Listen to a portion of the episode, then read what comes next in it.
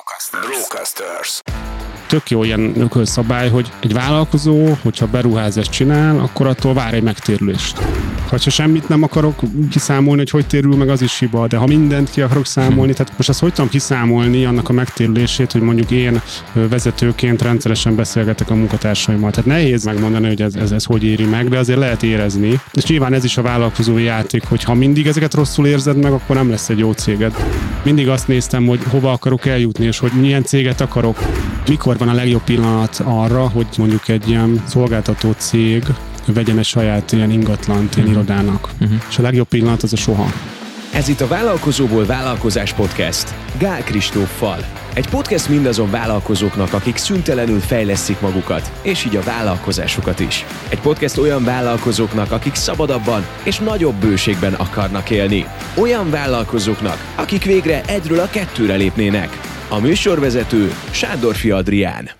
Sziasztok, kedves hallgatóink! Ez itt egy újabb Vállalkozóba Vállalkozás podcast Gál Kristoffal. Hello, Kristóf. sziasztok! Sándor Adrián vagyok, és ma is azért gyűltünk itt össze, hogy olyan témákról beszélgessünk, ami a vállalkozói világot meghatározza, a vállalkozói lélektannak fontos, mint ahogy minden podcast epizód valamilyen módon erről szól, vagy a marketingről.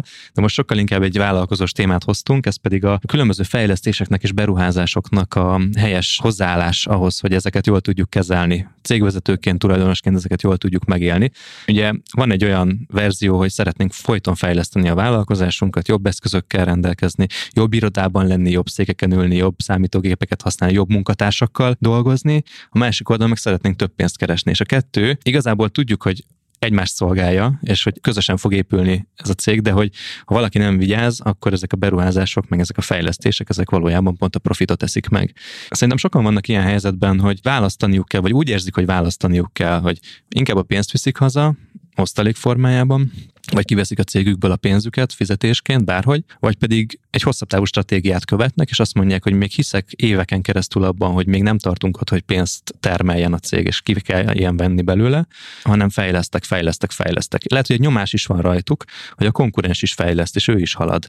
Na de hogy csinálja, hogy tudja megcsinálni ezt, akkor nekem is mennem kell utána, fel kell áldoznom a profitot, fel kell áldoznom a fizetésemet, nem veszek fel most egy munkatársat, mert megnyitunk egy új telephelyet például, vagy egy új autót kell venni, vagy fordítva nem veszem meg az új autót, mert másra van szükség.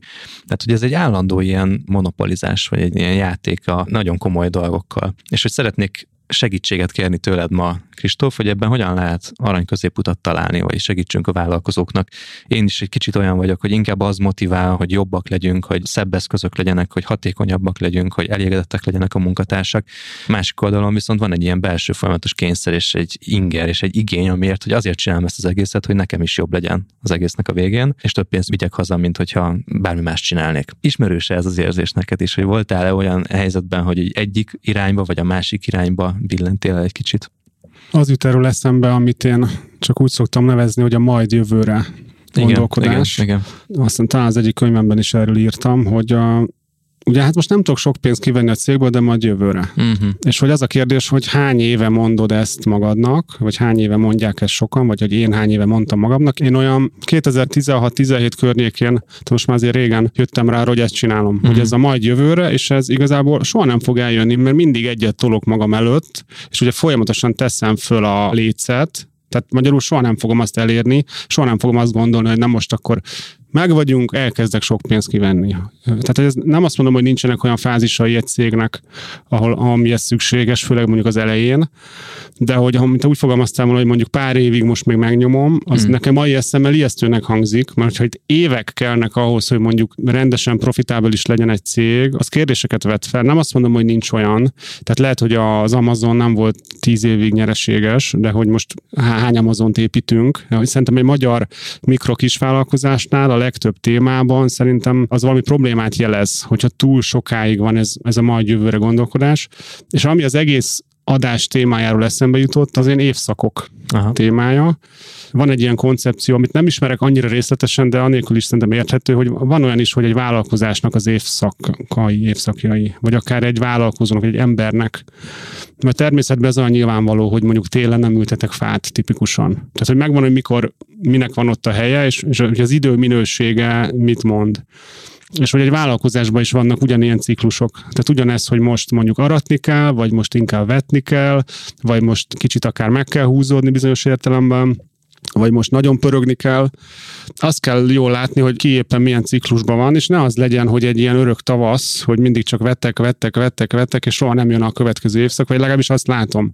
És az nyilván ez egy ilyen gazdasági ciklus is. Most például szerintem itt Magyarországon, meg lehet, hogy az egész világban nem, nem valószínű, hogy most van a tavasz, tehát mm-hmm. hogy most kell mindent megnyomni, mert annyira jók a kilátások, hanem most lehet, hogy inkább most van az ősz vagy a tél, ahol, ahol így ezt, ezt át kell vészelni. Hmm. És ez nem azt jelenti, hogy fel kell tenni a kezünket, aminek én baromira nem vagyok a híve, de hogy azt látni kell, hogy mikor mit támogat úgy a, a környezet. Igazából szerinted ez a két fajta évszak van egy vállalkozó életében, hogy vetés és aratás? Nem tudom, tehát annyira nem ismerem a koncepciót, de inkább ez a négy lehet, és ez egy jó kérdés lehet, hogy mi a négy évszak. Igen. Tehát, hogy a cég életében, hogy talán a nyár lehet az, amikor az a dübörögnek a dolgok, akkor utána jön egy ilyen megy lefele, akkor tél az, hogy mondjuk az alján vagyunk valaminek, tavasszal indul meg megint, tehát hogy ez egy ilyen természetes hullámzás szerintem, és amúgy egy, egy, egy ember életében is szerintem ez megfigyelhető, tehát a természettől szerintem rengeteget lehet tanulni, vagy ha megfigyeled, akkor ez tök logikus valamilyen szinten. Igen, de ez érdekes, amit mondasz, mert amúgy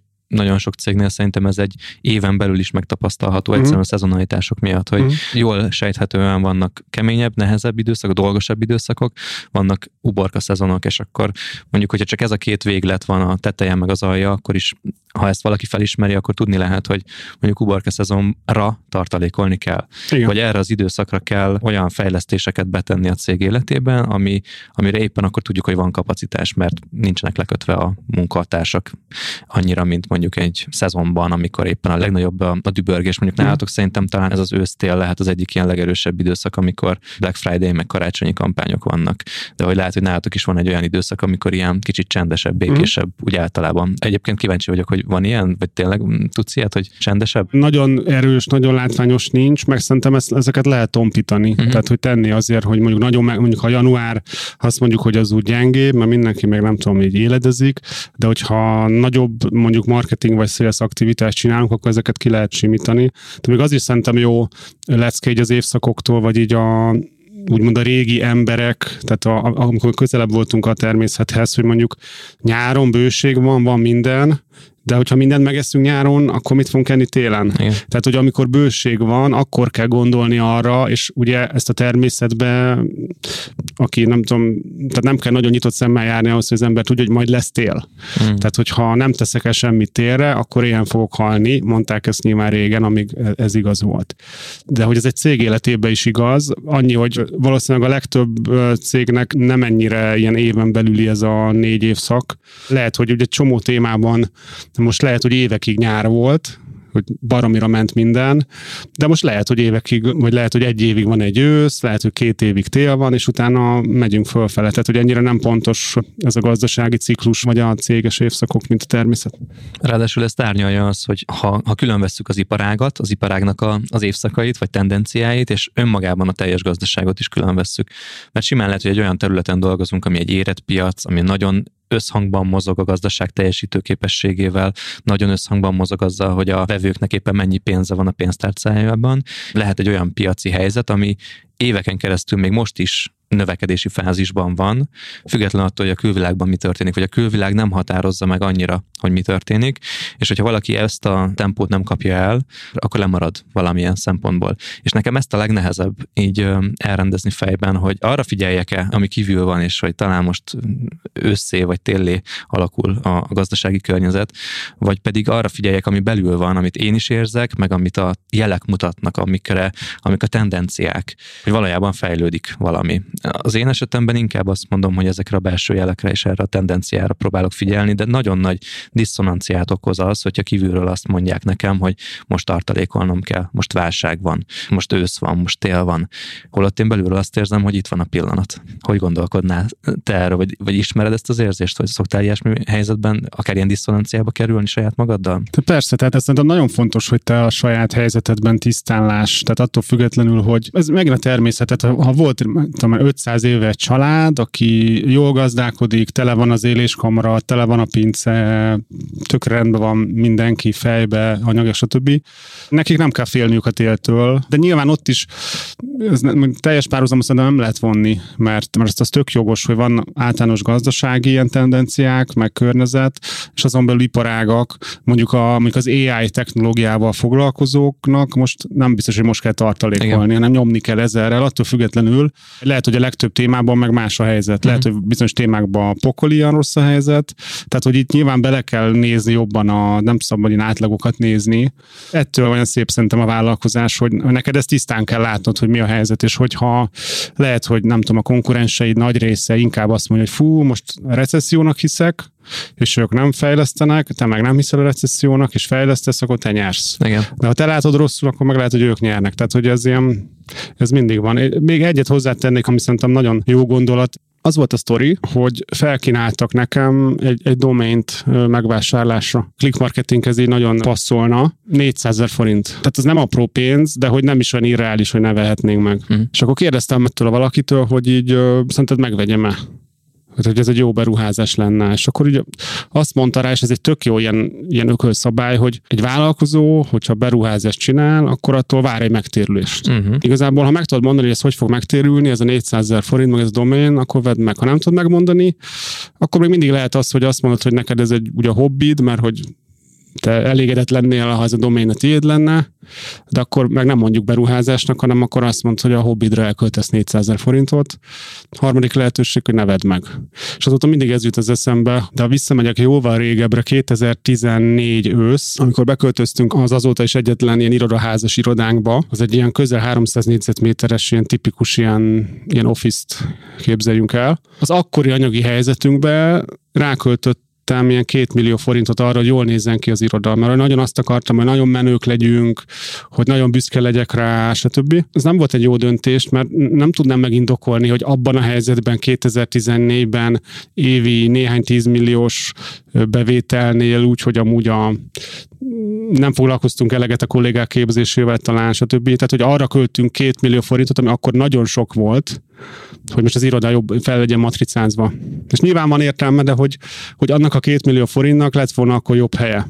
És igazából ez is egy jó sztori arra, hogy így nyilván az is lehet, hogy így a hobbiaidat kergetett, vagy neked egy ilyen, ez az ilyen kiteljesedésem, hogy szép az irodánk, de akkor nem mondjam beruházásnak, hanem mondjam azt, hogy ezt most ki is felhettem volna ezt a pénzt, veszek belőle valamit, de most nekem fontos volt, hogy szép az iroda.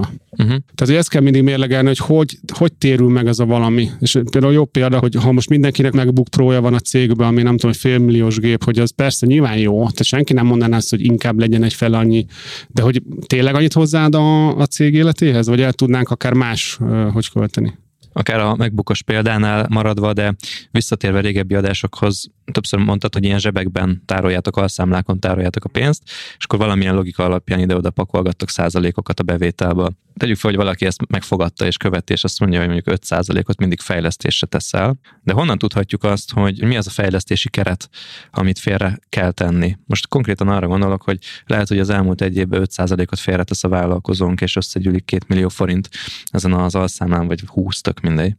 De azt érzi, hogy itt van a pillanat, hogy valamiből be kell ruházni.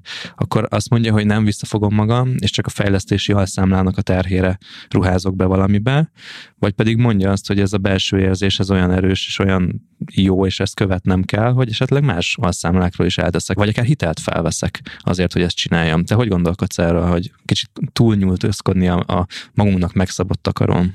a keleti filozófiáknak a középút tanítása szerintem ide illik, mint ahogy szinte mindenhova illik amúgy. Tehát ha egyáltalán nem ragaszkodsz ahhoz a rendszerhez, amit kitaláltál, az is hiba, mert akkor semmi értelme azt számlázni, minden héten átírod, minden héten mozgatod a pénzt, akkor, akkor, akkor semmi értelme. Uh-huh. De ha annyira túlságosan ragaszkodsz ehhez, hogy, hogy emiatt az, az életed lehetőségéről lemondasz, mert nincs valami, az is szerintem hiba. Az az alap ilyen elméletem mögött, hogy csak olyan pénzt költsünk el alapvetően, amit megtermeltünk. Uh-huh. Ez az egyik, ami ide illik. Tehát, hogy nem, nem hitelből, arra gondolsz? Azt majd finomítjuk, de jó, hogy jó. az egyik alaptézis, tehát a, a hétköznapokra az egy jó gondolkozás, hogy ne költsünk el olyan pénzt, amit nem termeltünk meg. Okay. A, a másik gondolkodás az, hogy magára ránézzünk, hogy mennyi pénze van a cégnek, nem tudjuk eldönteni, hogy most az igazából tényleg mennyi. Hogy abból most ott van 20 millió a számlán, lehet, hogy 19-e van, és 20-án ki kell fizetnünk 15 millió áfát, és akkor igazából az a 20 millió az nincs. Van a Wall Street farkas a filmben, ez a fugázi, hogy ez semmi, ez fugázi, az angyalport. Tehát ez nincs is ott igazából az a pénz, mert holnap el kell utalnom. És erre kell a számla, hogy ugyanez a 20 millió forint lehet, hogy 15 millió áfa, és abból 5 millióért jövő hónapban kell vennem egy gépet, amit előre beterveztem, és mm. akkor igazából nulla forintja Igen. van a cégnek, ha így nézzük. Igen. És ezt is valamilyen mértékben kell csinálni, mert hogyha ha mondjuk tegyük fel erre a beruházásra az áfa pénzt vonnád el, mert amúgy tényleg jó ötlet, uh-huh. akkor ugye összeomlasztod a céget. Igen. És akkor a harmadik, meg az, hogy azért hülyek ne legyünk, tehát ha van egy jó lehetőség, de nincs rá pénz, és ez egy megérős dolog, akkor fontoljak meg, nem tudom, hitelfelvételt, hitelkeretet, nem tudom, tőkebevonást, akármit, ebben nem vagyok ilyen különösebben képzett. Ha azt tudod mondani, hogy most, hogyha elköltök 10 millió forintot nem tudom mire, akkor az azonnal elkezdene hozni, nem tudom, havi 1 millió forintot, tehát évi 12 millió forintot, akkor lehet, hogy fel tudsz venni egy 10 milliós hitelt, annak lenne, nem tudom, 500 ezer forint a törlesztője, de 1 milliót ugye egyből hoz, tehát egyből ilyen cashflow pozitív a sztori, tehát hogy ez már ilyen bonyolult szerintem is szóba ezeket a matekolni, de hogy akkor az egy, az egy másik játék. Az egy másik szint már, amikor valaki úgy tud gondolkozni, hogy akár több éves megtérülést tervez valaminek, 8-10 éveket akár beterveznek, és emiatt felvesz a cég mondjuk több száz millió forint hitelt, de tudja azt, hogy van egy pont, egy életszakasz, amikor ezt ők vissza tudják fizetni, és onnantól kezdve az a plusz, az már nagyon-nagyon nagyban hozzátesz a cég cég életéhez. Egyébként még nem tudná azt a beruházást megcsinálni, mert mondjuk cashflow-ban hiányozna az a több száz millió forint. Hát én szeretnék oda eljutni majd, hogy így tudjak játszani, így tudjak gondolkozni. Ami szerintem nagyon fontos, és így mindenki hozzátenném a témához, hogy ha magyar mikro kisvállalkozásokról beszélünk, mert mondjuk sokkal nagyobb cégeknél ez tök máshogy van szerintem, vagy más az egésznek a dinamikája. De egy mikrokis vállalkozásnál azért a tulajdonos és a cég kapcsolata az nagyon szoros. Mm. Tehát nem hagyhatjuk figyelmen kívül mondjuk a tulajdonos élethelyzetét. Tehát, hogyha az van, hogy a következő két évben akarok venni mondjuk egy házat, és most akarok családot alapítani, és akkor ott van mellette az a döntési lehetőség, hogy beruházok a cégbe, és két évig nem veszek ki pénzt, és amúgy meg személyesen nekem nincs tartalékom, akkor ugye ez ellentmondás. Uh-huh. Tehát tök jó lenne megcsinálni a cégbe a beruházást, biztos kibírnánk két évig, hogy nem veszünk annyi pénzt, de hát akkor nem lesz ház. Uh-huh. És akkor biztos, hogy az egész életem dinamikájában ezt akarom, és erre nincs nyilván egy jó meg rossz válasz, csak hogy ezt szerintem be kell venni a, a képbe, hogy amúgy a, a tulajdonos mit szeretne. Igen, de ez is nagyon nehéz, mert a tulajdonos azért lett tulajdonos, azért lett vállalkozó, mert fejleszteni akar, rá, vállalkozni akar valamilyen újdonságra. Az identitásának a része lett az, hogy jobban te teljesítő, nagyobb vállalkozása van, egy jobb munkahelyet tud létrehozni, és a többi. És ez kicsit ellentétben tud lenni azzal, hogy egyébként neki van egy magánélete is, amit szeretne fejleszteni, és szeretne egy szebb házban lakni például, és és nagyon nehéz ezt a, ezt a két identitást szerintem szétválasztani, és ez egy nagyon komoly belső munka, hogy az ember tisztállása azt, hogy mire van valójában szüksége ebben a helyzetben. Jobb, nagyobb cégre, vagy egy nagyobb házra? Talán nem is a, a, a szétválasztás a, a bizonyos szempontból a szerencsés irány, hanem inkább, hogy ezeket így harmonizálni. Tehát nem is egyensúlyba hozni, mert az azt jelenti, hogy az egyensúly, hogy akkor muszáj, hogy akkor 50-50, és akkor mm. egyensúly, mm. hanem inkább harmonizálni kell, hogy mikor, mire van szükség. Tehát most én 25 éves lennék, és nem tudom, egyedülálló, akkor nyilván más a dinamikám, mást engedhetek meg magamnak. Most lehet, hogy éjjel-nappal dolgozni akarok, de lehet, hogy 40 évesen családdal már nem ezt akarom. És akkor ezeket kell mindig így szerintem harmonizálni, és ebben nincs jó vagy rossz válasz. Tehát ha valami fontos életterületet kihagysz, és akár az egészséget is nem tudom, bele lehet venni, hogyha mondjuk van valami egészségügyi problémája valakinek, akkor lehet, hogy a következő egy évben inkább arra lenne szerencsés fókuszálni, nem arra, hogy ilyen nappal dolgozzon. Igen. Tehát, hogy ez, ezt, ezt kell jól csinálni. Vannak olyan dolgok, olyan fejlesztések, olyan beruházások, amik szerintem nagyon nehéz számolni a, a megtérülését. Kicsit beszélgessünk ezekről. Hogyha valaki akar mondjuk egy olyan megjelenést kölcsönözni a cégének, hogy mindenki egy szép munkaruhában legyen, egy logózott munkaruhában legyen, mert mondjuk egy nem tudom, napelemes cége van, és kiszállnak a kollégák, akkor ne az legyen, hogy egy mindenféle random ruhában vannak, hanem ott van egy logózott ruha rajta, és vannak mondjuk ötvenen. Tehát az, hogy egy mindenkinek több váltás ruhát vegyenek, hogy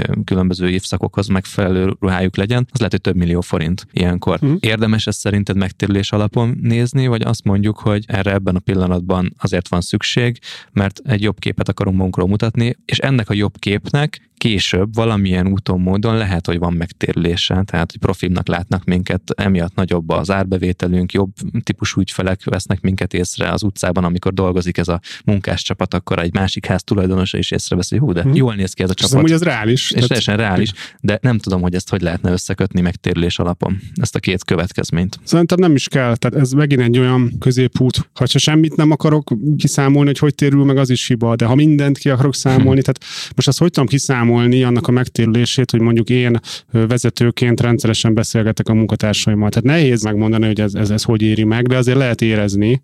És nyilván ez is a vállalkozói játék, hogy ha mindig ezeket rosszul érzed meg, akkor nem lesz egy jó céged, de ha sokkal többször érzed ezeket jól, mint rosszul, akkor jó céged lesz.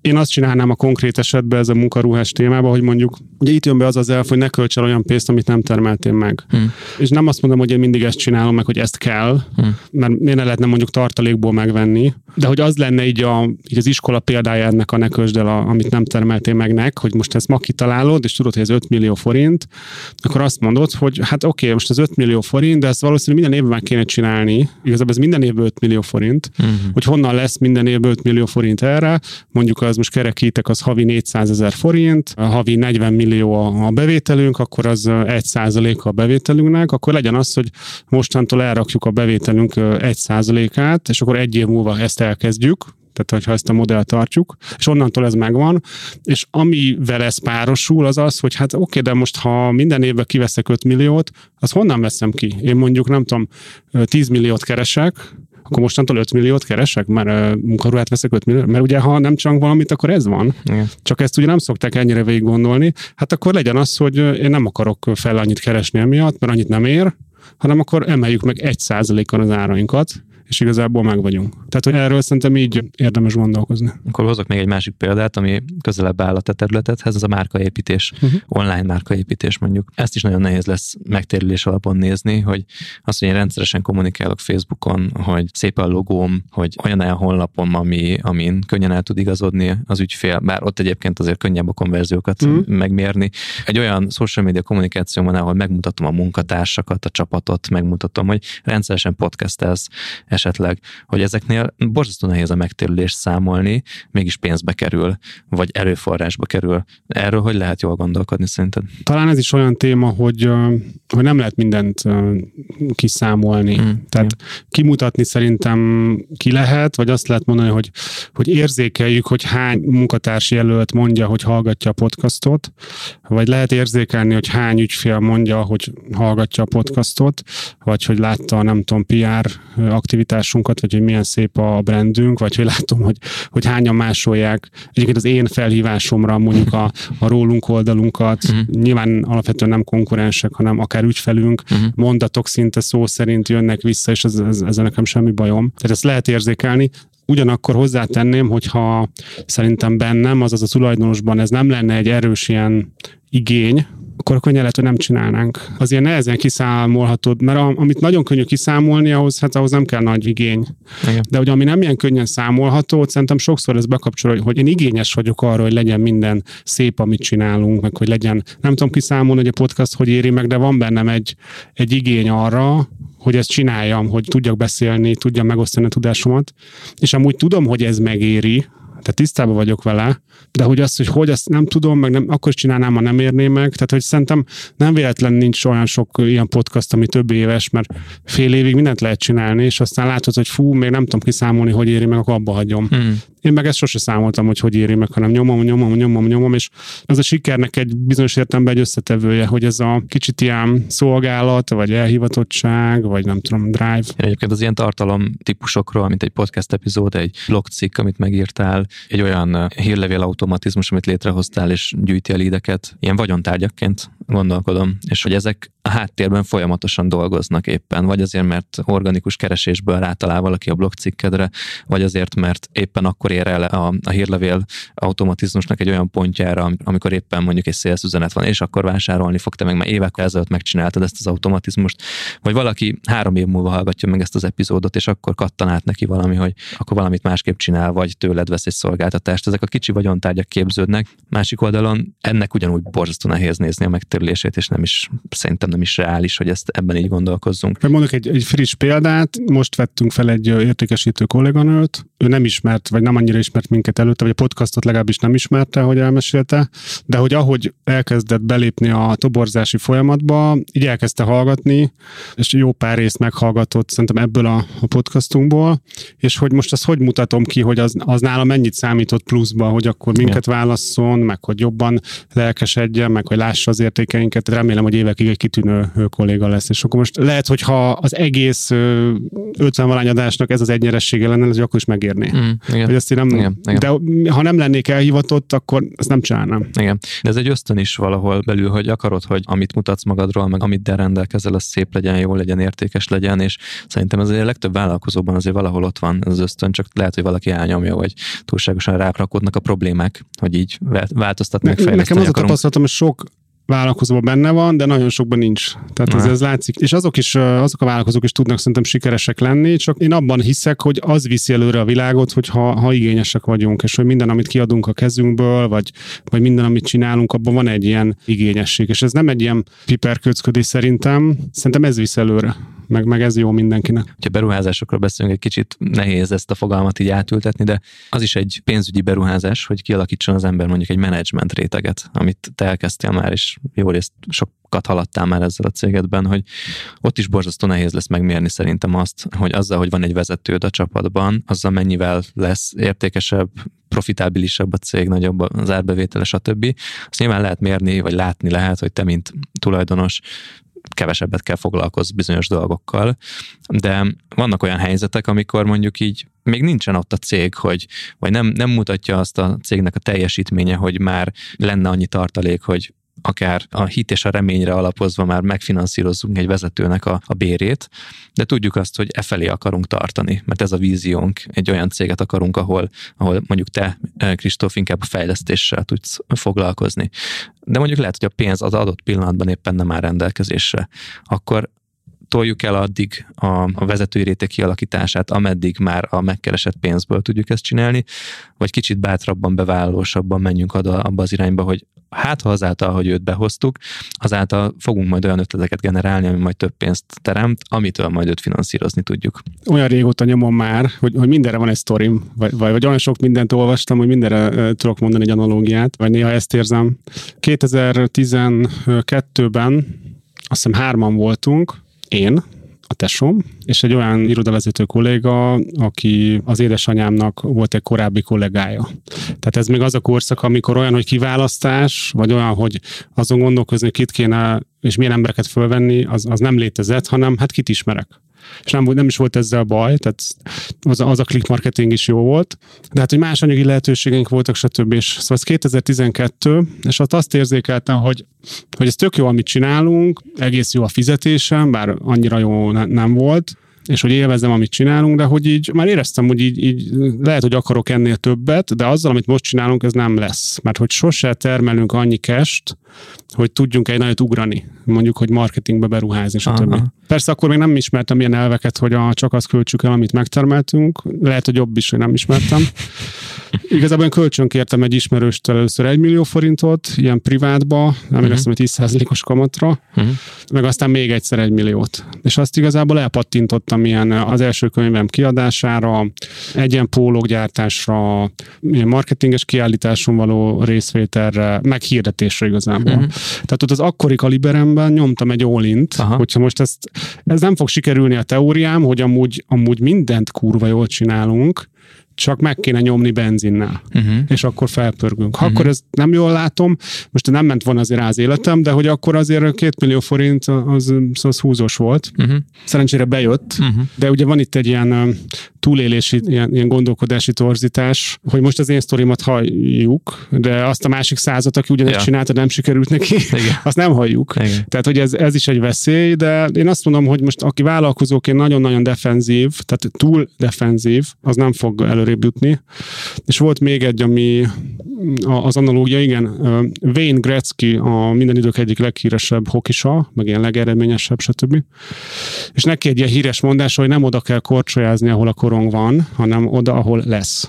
Hm. És hogy ez is egy olyan, hogy én mindig azt próbáltam csinálni, hogy olyan tréningekre mentem el, olyan tanácsadót fizettem meg, olyasmit tanultam, olyasmit csináltam, ami akkor lehet, hogy nem volt szükséges, hogy három fős cégben nem tudom ezt csinálni, de mindig azt néztem, hogy hova akarok eljutni, és hogy milyen céget akarok. Tehát lehet, hogy nekünk is mondjuk cégvezető, vezetői szintek, stb. Lehet, hogy nem tudom, egy éve nem volt úgy, hát valamilyen nézőpontból reális, uh-huh. de hogy ahova el akarok jutni, oda kell tanulni, oda kell dolgozni, ahova el akarsz jutni. Nyilván ezt nem szabad túlhúzni, tehát most nem vehettek fel egy 10 fős menedzsmentet egy 20 valány fős cégbe, tehát hogyha túlzásban, itt is a középút szerintem fontos.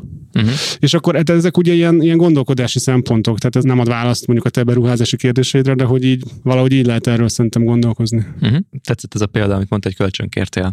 Mit gondolsz arról az esetről, amikor nem termeli meg a cég azt a az árbevételt, ami fedezne egy finanszírozást, de érzed, hogy itt van a megfelelő pillanat, tehát hogy így ott van a gyomrodban az érzés, hogy, hogy ezt most meg kéne csinálni. De nincs meg az a pénz. Te kölcsönkértél nem olyan nagy összeget, mert lehet, hogy akkor az ugye mondtad, hogy, hogy egy, egy húzós összeg volt. Meg vannak olyan esetek, amikor valaki hitelt vesz fel, vagy mástól kér kölcsön, vagy pedig a saját megtakarítását fekteti vissza a cégbe szerinted szabad ilyet csinálni? Tehát, hogy szabad alapvetően akár az embernek a saját pénzügyi tartalékait a cégébe visszapumpálni azért, hogy egy, egy szintet megugorhasson, mert hisz benne, vagy érzi azt, hogy ezt lehet csinálni, vagy ez pont egy olyan dolog, amit le kéne választani teljesen? A cégről. Erről az a sztori jut eszembe, amikor 2016-ban zuhanó repülésben volt a, a click marketing, és égettük el a pénzt, és közeledett a nulla felé a bankszámlánk egyenlege. Tehát ezt úgy kell elképzelni, hogy mit tudom én, az a baj, nem tudom visszafejteni, nem emlékszem pontosan, de mondjuk 2016 elején van 10 millió forintja a click marketingnek, úgyhogy nincs hitelkeret semmi, tehát ez tényleg 10 millió forint, ez a minden idők legmagasabb bankszámla egyenlege, tehát ez a én az év vállalkozójának érzem magam, és is végre beérett a munka, stb. És akkor ugrunk egyet mondjuk augusztusra, ahol, mit tudom én, ilyen egy héten múlott, hogyha nem nyitok egy 10 milliós hitelkeretet, akkor fizetésképtelen a cég, tehát ott ugye lement nullára az a 10 millió, elkezdtünk bemenni ugye mínuszba a hitelkeretbe, és ugrunk egyet 17, azt hiszem január, ha nem nyitok még egy 10 milliós, tehát hogy nem nyitom 20 milliós a hitelkeretet, akkor megint fizetésképtelen a cég. Egyébként kollégáknak a bérével kellett akkoriban sakkozni, hogy kit hogy fizetek ki, és hogy beszállítóknak csúszva fizettem, én nem vettem ki pénzt, stb. És hát ott akkor azért nyilván a, az ilyen banki hitelfeltételeknél az, hogy készvezetőkezes vagyok, meg és most tök alap. Tehát, hogy minden magán, vagy nem mint a lett volna magán vagyonom jelentős, mm. de hogy nem tudom, be kellett volni édesanyámnak szerintem az ingatlan fedezet és stb. Tehát ott mondhatjuk, hogy kőkeményen játszottam a minden magán dolgokkal. Nyilván én akkor azt éreztem, meg utólag is azt mondom, hogy ezer százalékig biztos voltam benne, hogy egyenesbe jövünk, mert látom a problémákat, tudom, hogy hogy rosszul csináltam dolgokat, ha ezeket kijavítom, akkor rendbe leszünk. Hát nyilván teljesen biztos nem lehettem, hogy ebben ilyen végtelen volt a hitem. És én azt mondom, hogy ha ez nincs, akkor így nyilván nem kell hülyének se lenni, de hogy a McDonald's sztoriba is a Rékrok eredetileg szerintem a házát fullosan jelzálogosítottam a minden, mert hogy annyira hit benne. Na most itt megint van a túlélési torzítás, hogy akik ugyanezt csinálták, de belebukták mindenüket, azokat nem annyira halljuk, de hogy így hát ebből kell valamit kihozni. Hát igen, azért vannak ezek a sztorik is, hogy inspiráljanak, és hogy igen. segítsenek. Tehát nyilván, nem... nyilván ezt nem tudom megítélni, hogy ki hogyan látja reálisan a dolgait, de hogy szerintem kockáztatni azért kell. Mm. Hát aztán bőven kockáztattál, tehát ez a 20 mm. millió környékére lecsúszni mínuszban. Igen. Hát az az, a... És ugye rohantunk a mínusz 20 millió felé, Igen.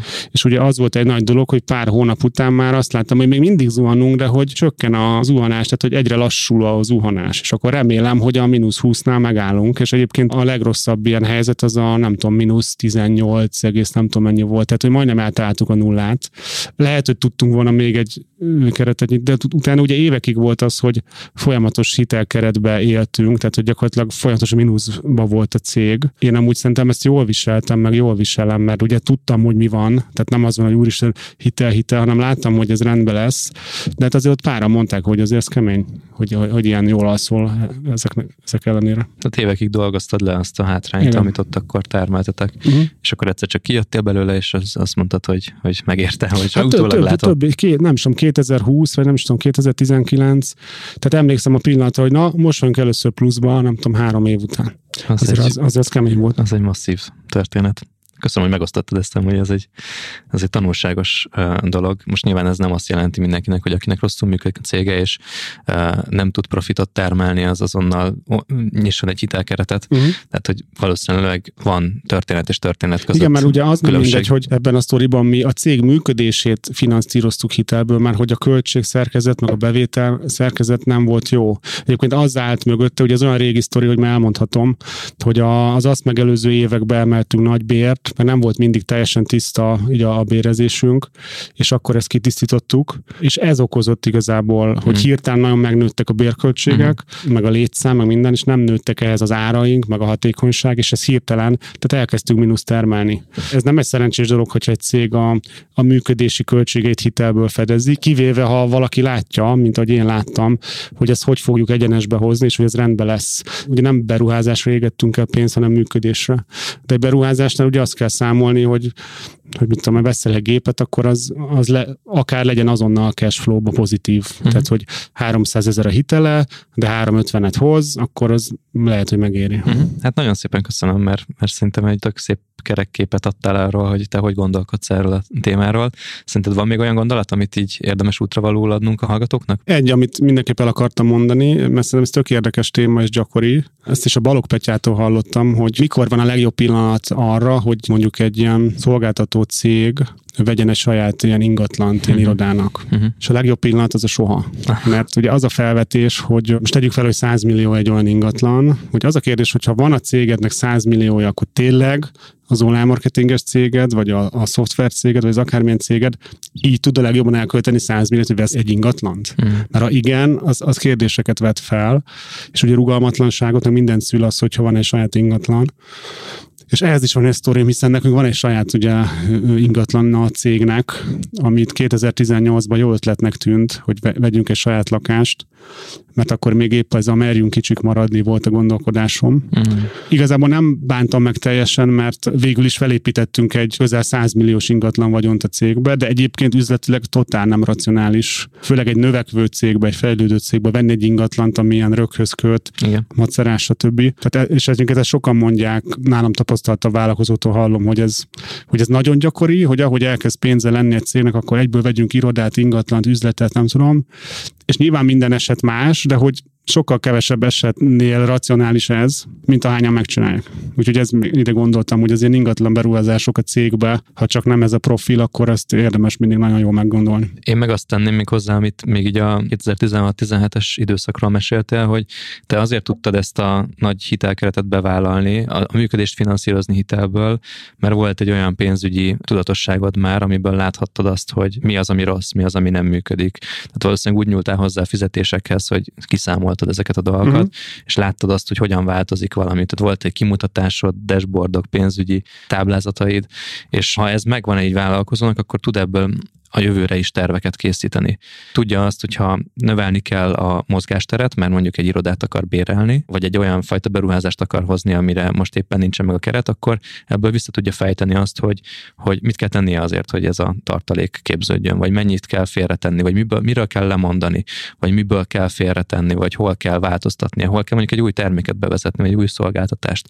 Szóval nagyon hamar eljutunk oda, hogy ezek táblázatok és számok szintjén működtethetők, csak ezek a dolgok, és sokat beszéltünk az intuícióról, meg a vágyakról, meg a belső megérzésről, de hogy, hogy ennek összhangba kell lennie a számokkal, és egy, egy, egy projekcióval, vagy egy, egy olyan pénzügyi tudatossággal, ami, amiről már ebben a podcastban is sokszor beszéltél. Így van. Köszönöm a megerősítést. hát Kristóf, nagyon köszönöm ezeket az érzékeny témákat, amiket most itt feltártál, mert sok olyan dolgot meséltél, amiről nem tudhattunk eddig, és szerintem ezek nagyon sok vállalkozónak ugyanúgy fejtörést okoznak, meg nehézségeket. Nehéz megélni ezeket a kérdéseket. Egyrészt pénzt akarunk keresni, keresni, másrészt meg alkotni akarunk. És a kettő időben néha ellentmond egymásnak, mert, mert nem biztos, hogy mind a kettőre van adott pillanatban lehetőség. Jó gondolati sémákat hoztál, amiket tudunk követni, vagy le lehet másolni tőled, úgyhogy köszi szépen. Én is köszönöm a lehetőséget. Kedves hallgatók, reméljük, hogy tetszett nektek ez az epizód. Hogyha úgy érzitek, hogy másnak is segítene, akkor nyugodtan küldjétek most ebben a pillanatban el másoknak. Sokan tudnának profitálni ebből a beszélgetésből. Gyertek az átcsoportunkba, vállalkozóból vállalkozás podcast csoport a Facebookon, illetve hát a Kristófnak van egy új könyve. Mi a címe? Online marketing cégvezetőknek. Beszéltünk róla a podcastben, kielemeztük K8 piacról szól, de hát vannak benne újdonságok, én is már többször olvastam, úgyhogy jó szívvel ajánlom. Köszönjük szépen, hogy velünk voltatok ma is. Sziasztok! Sziasztok!